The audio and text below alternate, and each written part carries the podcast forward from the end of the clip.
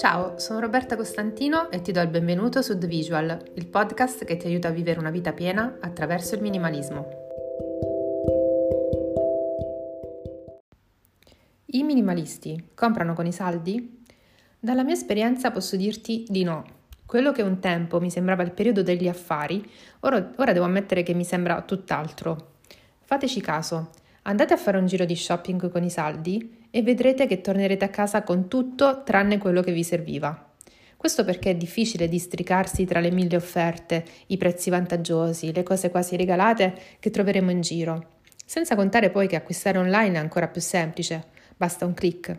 Io ero la prima che lasciava mezzo stipendio sui siti di prodotti per la skincare o di cosmetici, pensando di aver fatto l'affare con l'ennesima palette, smalto o un nuovo elisir miracoloso di blasonate griff che puntualmente usavo poi mezza volta.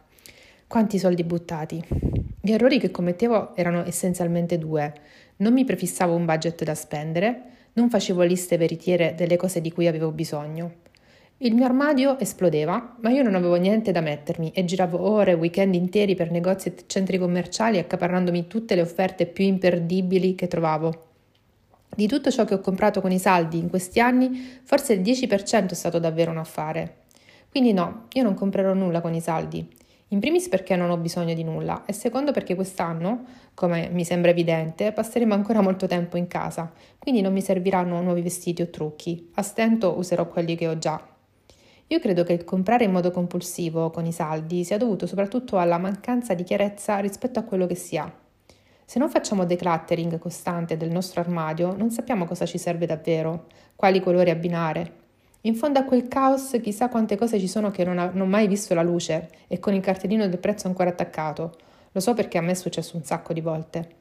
E poi pensate a tutte le volte che vi piangerà il cuore facendo decluttering e scoprendo che tutti i soldi spesi sarebbero bastati per fare un bel viaggio o pagare una rata del mutuo, ok, questo è meno eccitante. Comunque per fare qualsiasi cosa, anche una cena strepitosa con una persona speciale, invece che buttarli lì in un cassetto.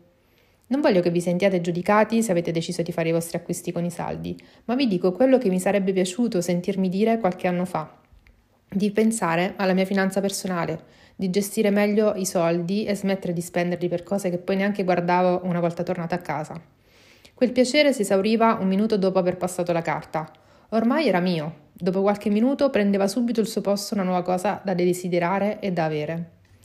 Fatemi sapere cosa ne pensate. Scrivetemi su Instagram, vi rispondo molto volentieri. Mi trovate come Roberta Costantino underscore. E se volete supportare il mio progetto editoriale sul minimalismo, quindi podcast, blog e newsletter, offritemi un caffè sulla piattaforma Coffee. Mi trovate eh, cercando The Visual.